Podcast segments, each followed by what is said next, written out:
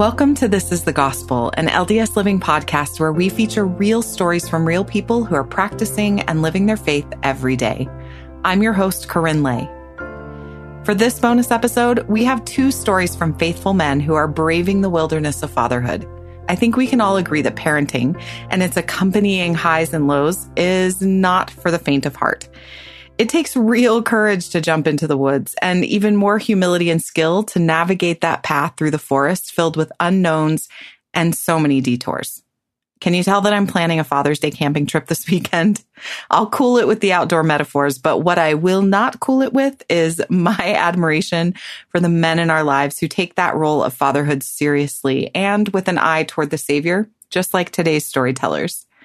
Our first story comes from John, whose attempt at an epic creation for his children is almost foiled by his own weakness. Here's John.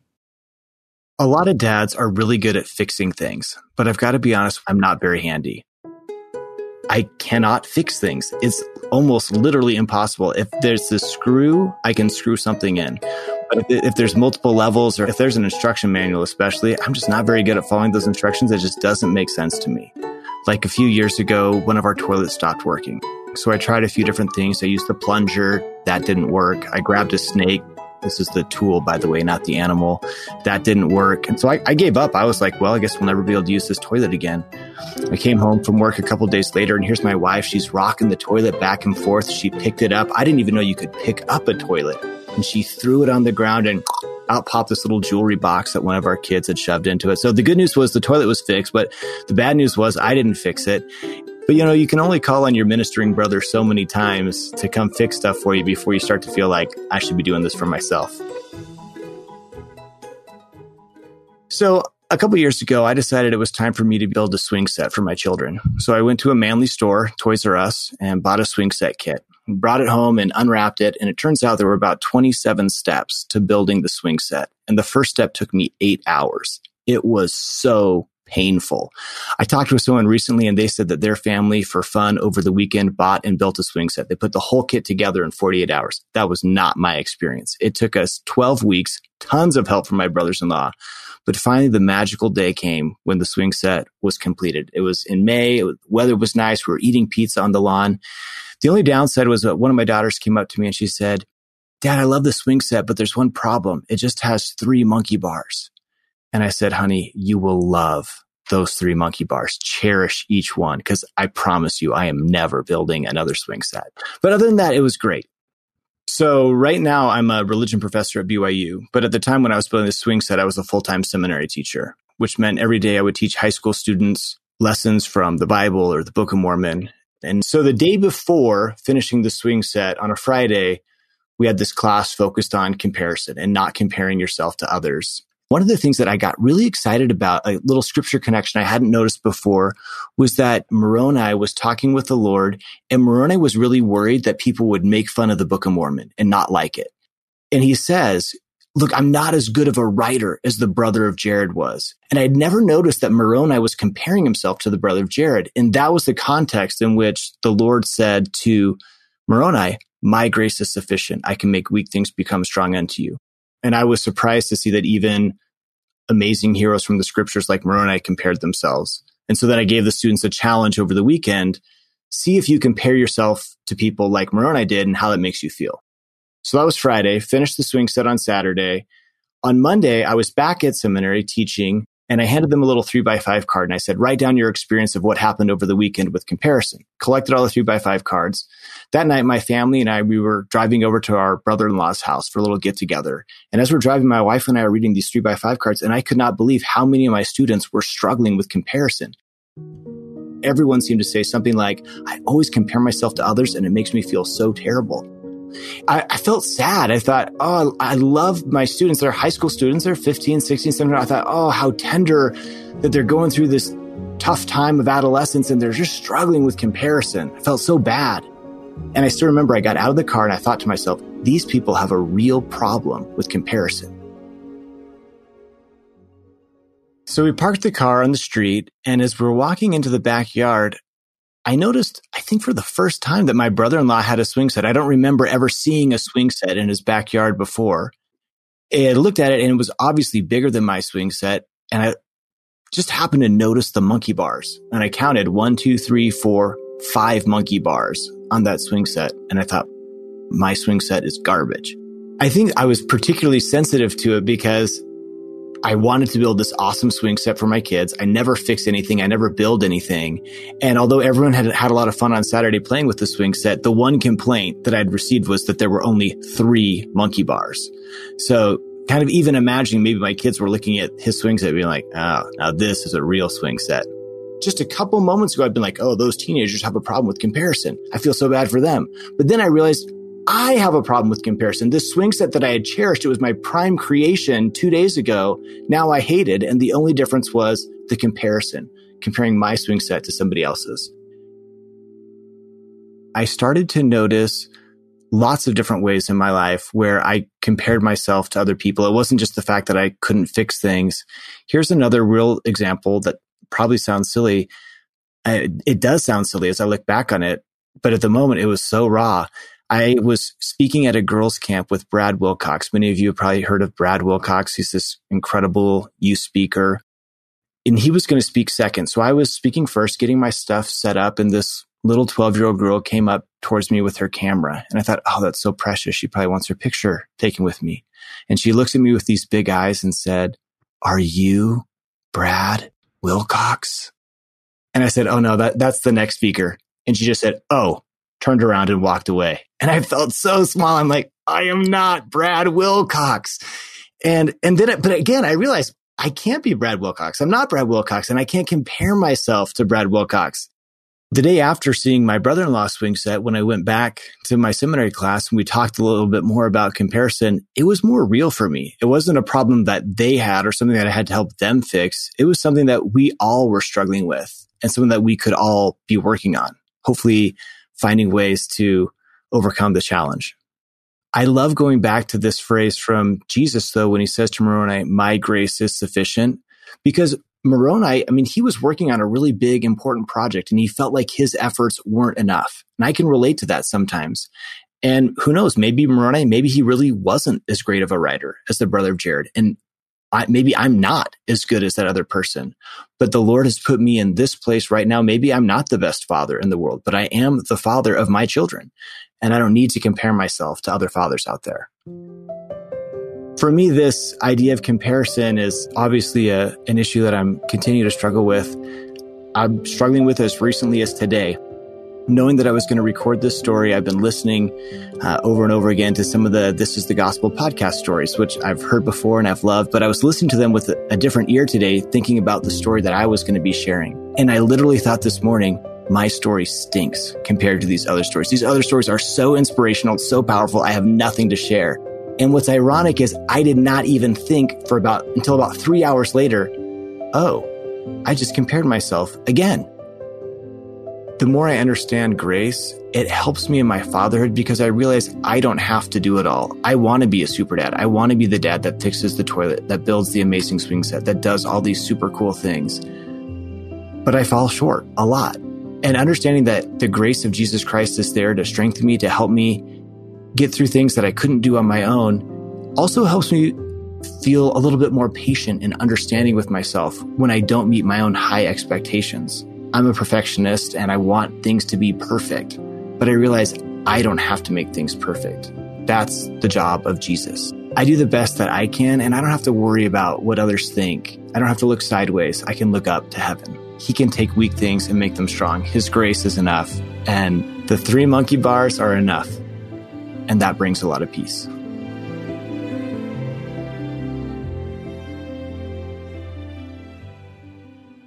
That was professor and author John Hilton. I love the connection that John noticed between his own peace and his efforts to stop comparing himself as a swing set builder and parent. The fact that Christ's grace is sufficient to cover everything from my deepest character flaw to my poor efforts to put together an IKEA bookshelf that's a powerful truth that can change our lives and our relationships if we let it. And I'm so glad that John, with his unique talents, was able to illustrate that in his story. I think all of those years researching and writing about the ways we access peace through Jesus for his book, The Founder of Our Peace, have already been a huge blessing to so many and to me personally. Thanks, John. Our next storyteller, Donald, is a good friend of LDS Living. We featured his story in our podcast episode 23 called How We Move Forward, which I highly recommend. Even if you've listened to it before, it's worth going back and re listening. And today he shares a story about what it takes emotionally, spiritually, and mentally to prepare yourself for first time fatherhood. Here's Donald. My relationship to fatherhood is, it's been an up and down journey. I didn't have my dad in my home for a long period of time as a kid. Then my mom and dad separated.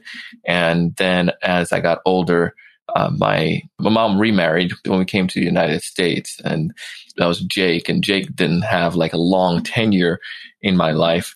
And then we, my sister's dad came in a picture several years later. So I had different individuals that were there, but over a long span of that time period, my mom was a single mom, and to not have that steady father figure, it was uh, it was an absence that was notable.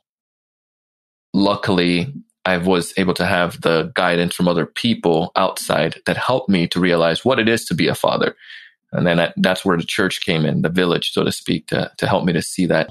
And now becoming a dad it wasn't easy because of the challenges and complexities I didn't know about. When I first met my wife, the thing I loved the most about her was that she was the opposite of me. She was quiet and reserved, and I was the outgoing, talkative uh, type. And I felt that was there's something was mysterious for and she's cute, and so it was that pulled me in when we were dating and the desire desire to you know to eventually get married and courting and, and talked about the idea of family. We both knew that's something that we wanted. We both knew we wanted to have kids. It would a different spectrum though. My idea was not coming from a family of three of us i was thinking you know it would be cool to have a big family because again those families that are friends that i've had in the church their family were big and you saw how fun much fun they had as a you know, bunch of kids. I'm like yeah we can it'd be cool to make a soccer team right? Cool to have a bunch of kids you could play, you know, play with at least a basketball team. Christina's idea was, well, maybe one. And if there's an opportunity for a twin for two, then that would be great. So you, you find yourself coming to some quick compromise. But we knew we wanted kids. We, the, the number was I, am a salesperson, so I figured you just you take what you get and then you just keep upselling it. it was 2015. We had got married in September 2013 when I was called to be a bishop, I remember a couple people saying, "Don't you have to have a family to be a bishop? Don't you have to have kids to be a bishop?" I remember people making that that uh, that that joke, but you know, obviously, there's a little bit of jab to that, and obviously, there's nowhere in the handbook where it says anything like that. We were definitely laggers according to uh, societal norms in the ecosystem of the church because Christina and I got married when we were 27. So that's, you know, my, I had friends with, seemed like they had grandkids by then. we knew we were going to have kids, but, and we knew we wanted to have kids, but we just, it, we both felt that we were on the same plane with God spiritually. Like we prayed about it and we fasted, we talked to our bishop and, and so forth. And, you know, the, before then, they're like, just whenever you're, take your time on that. And that gave us comfort to know yeah, you just go into when you feel right for you. So not that we were postponing a family for any other reason to just go travel or, or, you know, to get a nice little dog or anything like that. we, we just, it was scary and we were worried and it didn't feel right. I think the biggest thing about becoming a father that made me the ner- most nervous was do I have the right stuff to take care of a tiny human? Do I, what do I not know that I don't know? Am I going to be able to raise this individual in the right way that they're going to grow up to become a, a righteous priesthood holder, a righteous daughter of God, or do I have what it takes to to make that happen? I think that it was it was definitely like a, a, fear, and also like the idea of taking care of somebody. I mean, the challenges with our family in the past, my mom in, in this situation was we were we were poor, and it was am I going to be able to take care of a family? Am I going to be able to always have that? It nags you in the back of your head. What if? what if that was to happen? You want the situation to be perfect. You want the scenarios to be the planets align and Jupiter to be bright in the sun, in the sky. But the problem is, I don't think it was ever, or it ever was going to be. And that's one of the things I've learned that we're, we're going to go down this path and we're going to try and we're going to mess up and we're going to keep learning and growing. But for me, being sometimes a little perfectionist, I want to make sure all is right beforehand, and that freaked me out. So let's fast forward now, and I think it was 2017 when we said, let's, we want to have a family, we want to start doing that. And the thing that helped us to decide that it was the right time and to overcome the the fears and the challenges i think it was just it was just timing. For us it just felt that it was right. It did not go as planned at all. Um, so we tried my uh, our ignorance thinking that you're yeah you, are gonna have a baby right away when you have a desire to have a baby but it wasn't that was a, a huge upset and it was a huge setback uh, emotionally. I mean, and to be honest, I mean, feel like there was some like uh, some guilt in that to say, did we wait too long? Now you're in your early, you know, early 30s. You should have started right when you got married. And it's kind of like validating everything that people have said. You should have kids right away. You should have kids. And it's like, you know, did we, did we miss a window? Did we miss an opportunity? And there was guilt on both sides, right? Because Christina was feeling guilty, like, is it because of me that we're not having kids? And spiritually, it was, well, I'm doing what you said, God. I am serving. Why do we have to face this struggle and this burden if we're doing what's right? If I'm serving and give enough time and, and so forth. I mean, I'm, I'm just trying to be real with you. Like, that's what it felt like in the, but I knew that just like with uh, look at Abraham or Sarah and in in all of those people that had children later on in their life, we had faith that we would have children, but in the moment, that's what that feeling was like. It was why us. So we f- found out we were pregnant and then went to the doctor that was the hard part. And I remember the ultrasound specialist tech going, leaving out of the room and she's saying she's going to get the doctor. And then you're like, okay, so what does that mean? Maybe there's some chance. Maybe there's a hope. There's something going to happen. And then eventually having that meeting with a doctor. And I knew when I saw Christina's face, she knew that it wasn't wasn't good. Um, so then we met with a doctor and found out that it wasn't, and we had to have surgery, and uh, that was bad hearing that news and leaving the day. But then the day when she had the surgery, to watch my wife go through that was horrible because there was absolutely nothing that I could do. And it's, it was the, you know, her physically in pain and then emotionally and then spiritually in pain. And I no matter what, what can you say? I mean, what can you say? I understand. No, I, I don't. I can't push a kid out of my body. I can't birth a kid. I don't understand what that feels like. But having as much empathy and love for your wife and trying to console her and take care of her in that situation and physically taking care of her, still having to go and work and running an own business, that was, that, that was the pinnacle of the worst part, right? I thought that was the pinnacle until round two, when a year later, everything happened again the same exact way. And that, if this was a, the depth of your lowest, then the second time around, it was even lower.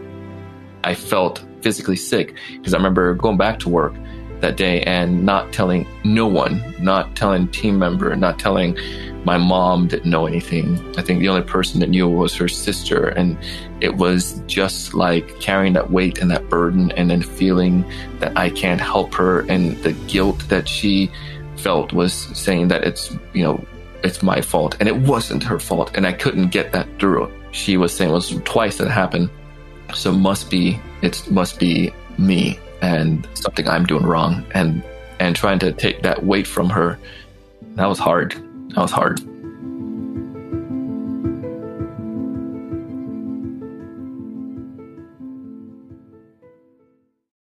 We we kept it to ourself and to our immediate family, and it was a lot. I didn't want to validate. I mean, just speaking again, I didn't want to validate anybody's uh, to say, yeah, you should have gotten, you should have had kids a lot sooner. You should have tried a lot sooner. So, I mean, some of that was there. So it's like, I'm not going to talk to anything, anybody about it. We're not going to do anything. I did talk to my stake president about it in my one-on-ones with him because he was just he wanted to know how you guys were doing, how we were doing, and he gave uh, counsel and and was very supportive and helpful in that, and very helpful and supportive to Christina, and, and that made, meant a lot to us as well. One of my best friends, he and his wife, it took them a, a while before they have a, a kid. It took them ten years, and that came to the point where they said, "You know what, God, you just take the wheel." really, it's like if there's a way that we can foster and we're going to foster and they started preparing their home for fostering and it was uh, crazy um, all of a sudden they got pregnant and they had a kid and he was vocal he was open to talk about it so then now it gave me an opportunity to say i could talk about it to him and he could then understand what i'm going through you know what i mean and and i think that's the biggest thing with guys we assume too much that he's my bro he knows what i'm going through as opposed to saying I love you. I cannot imagine what that feel like. Do you want to talk about it? Like giving that window. And maybe sometimes people are not ready to talk about it yet, but at least they know I have somebody that I can go to. It gave me an outlet. It gave me an opportunity to, to know that I wasn't alone. It gave me an opportunity to know that there's, that it wasn't, it wasn't a punishment from God. You know, others felt the same or went through similar challenges as well. It opened up a whole different side to our relationship that helped me to minister to Christina, my wife, better because I had hope, more hope. I mean, I had faith, but then now it was even more hope because my friend went through it. We have, we have, we have a hope of something to look forward to that we could still have the same blessings like he did, he and his wife. So I wish that men in general could feel, could feel comfortable to go and talking to other men about the struggles and the difficulties that they're going through. So my wife posted on social media for, uh, nobody knew why, but she was like, what's a talk? One of your favorite talks on, I think it was like on hope or to get through a tough time. And then one of our friends, he posted a talk by Elder Holland, Elder Holland's talk. Uh, uh, Lord, I believe, I think that's what it is. And it's like, Lord, I believe, help down my unbelief. Maybe she can recite that talk verbatim now because she's listened to it over and over. And the idea in that was come with some faith, come with hope, come with something, and I'll carry the rest.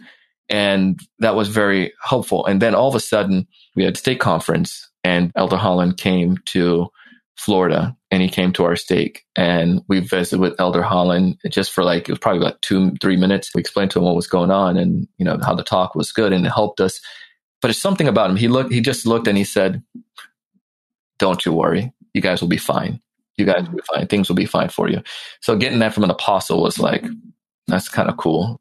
At least it gave comfort, right? And we had hope. So we said, let's put it back in the Lord's hand. Let's just wait and um, not worry. And then life went on in 2018 and Christina wasn't feeling good or the end of the, the year. She said, oh, maybe, maybe I need to do a pregnancy test. And we're like, no, it's, that's not the situation. And then she's like, I think I should. She did. And we were pleasantly surprised, but also equally worried because we're like, the third time, if this is it, it's going to be a huge blow. And I remember we went to the doctor's office, and because we've had two um, miscarriages before, the doctor wanted us instead of coming in later, come in early. So we went in at I think it was six weeks, and there was like a little speck on the sonogram, just like this little this little thing. It, but there was something there. And then as we kept visiting, saw a little heartbeat and saw a little progress. We couldn't believe that there was something. We were excited, but we were very, very, very scared because before we saw stuff. So we didn't want to get the false hope um, that this was going to work. So we just took it with a grain of salt and just went one day at a time. I mean, week seven, eight, nine, 10, 11, 12, it kept going. Every week we went back. There was a movement and kept growing and, and it was things were looking right. And we weren't clearly out of the woods at all. But our doctor was very excited for us. And then we got the news that yes, it's, uh, we're having a little boy. we're having a little boy. And it was, um, that day was, it was, uh, it was, uh, I can't think of a word to describe it. it was happiness. It was peace. um, that no matter what difficulty, no matter what dark moments you go through, no matter what timing you have, trust in God. And as Shadrach, Meshach, and Abednego, but if not, we still got to have hope. Oh, the day Caleb was born, I was the stereotypical dad because Christina was like cleaning the house and stuff. it was the craziest thing. And I was falling asleep. And then she screamed. It was like, Hey, I think my water broke. I'm like, what? What? And I remember, uh, I wish we videotaped it, but I was running around trying to, it's like, what? What? She tells the story better. So maybe you can get her side one day. You know, I was running around saying, okay, okay, let's go. Let's get this. Let's get the car seat. Let's get the bags. we went to the hospital and the next day, uh, August 1st, he was born. When I first saw him, I could not believe that that was our child. After that whole journey, after that whole time, after the miscarriages, after the surgeries, after the emotions, after giving up, after having hope, after feeling false hope, after all of that, that now we were trusted at this time to be, to be a dad and to be a mom. It was awe inspiring. It was just, it was, it made me feel that God is mindful of us. It made me want to be the person that he desired me to be and full circle now to become the father that I didn't have to this child to help him become the individual that Heavenly Father wants him to be. For guys going through the same thing in the thick of this, we cannot deviate or forget that the Lord is there and be open, be willing to talk to somebody else about that. It it does us no good to hold it back it liberates us when we're able to release it and we can get ministered to. In the scriptures, it teaches us that we are here to minister and to help one another with their burdens. But it's kind of hard to help somebody with their burdens if we don't know they have that burden. And I feel that if you feel that way, you're more than willing to reach out to me. I'm more than willing to talk to you because I had a buddy and a friend that was there for me during that moment. There is hope there is light at the end of the tunnel. There's a Father in heaven who is mindful of you and your wife's situation, and He's here and there to help you.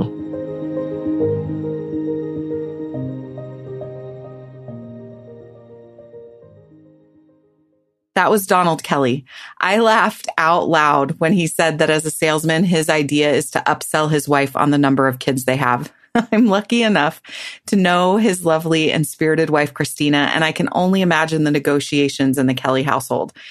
The thing I think I will really take from this story is that clarion call to make space for the people around me to really share what's going on in their lives by allowing others into my life. It's not always easy to do that. Vulnerability is absolutely a risky business. But I think the rewards of this kind of true ministry is worth the calculated risk. When he was talking about this, Donald mentioned our baptismal covenant to bear one another's burdens. And I think there's something really important for us to take note of as a community committed to discipleship. We strengthen the fathers. We strengthen the mothers. And in turn, we strengthen the children, the future body of Christ, when we allow for all people to share their authentic experiences so that we can minister in real time to our real needs. Lately, I've become weirdly obsessed with historical novels and books that force me to imagine myself in a different time with different social structures. I love the creative energy it takes to look through the lens of historical context and try to find myself in the places and the stories of the past. And maybe it's because we're living in this unprecedented time with this pandemic and unrest and all of these things. I, I hope someone will look back and read it and try to put themselves here before they judge me. Although it isn't a novel, I have been reading the book Fathers of the Prophets, which has biographical sketches of you guessed it, fathers of the modern prophets of the restoration. And I have found myself absolutely transported what strikes me in my reading is the amount of variation in the fathers who parented prophets. Some fathers had no idea their child would be anything special, while others knew by some divine guidance. Some of the fathers were really physically present to their children, while others were called to faraway places for long periods of time.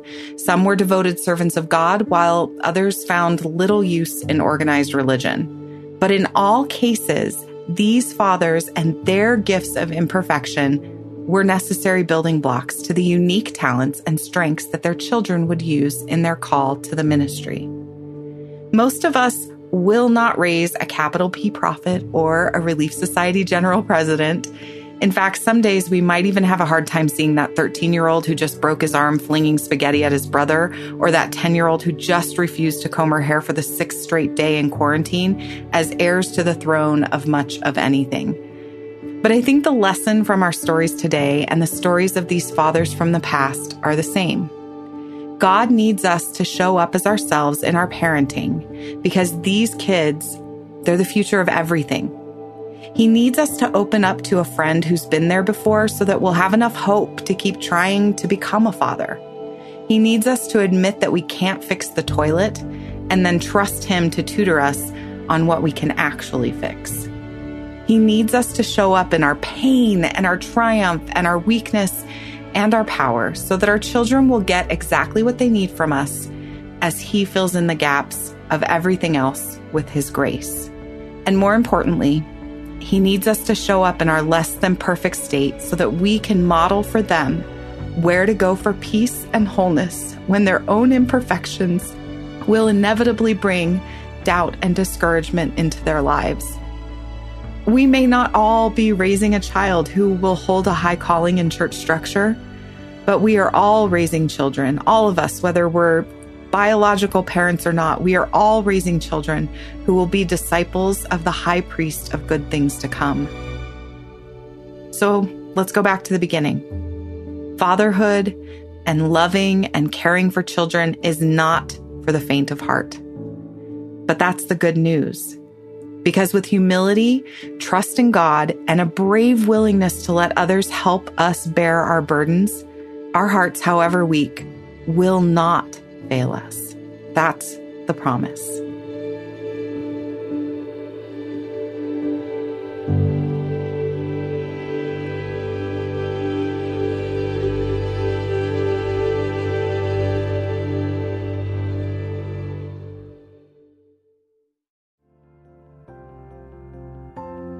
That's it for this bonus episode of This is the Gospel. Thank you to John Hilton and Donald Kelly for sharing their stories and burdens with us today and for helping us all to see that three monkey bars is enough.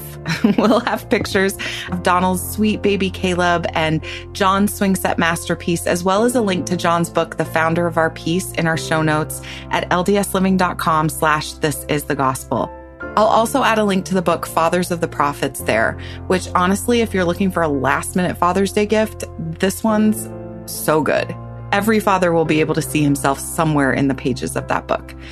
If you aren't already following us on Facebook or Instagram, you really should. We'll have more information about our storytellers there, including follow ups with some of the stories you've connected to most on the podcast. So go there, find us at this is the gospel underscore podcast on both Instagram and Facebook. Also, we're currently gathering stories for season three. So if you have a story to share about living the gospel, please call our pitch line and leave us a pitch. We often find many of our stories from that pitch line, and we love to hear how the gospel has blessed your life.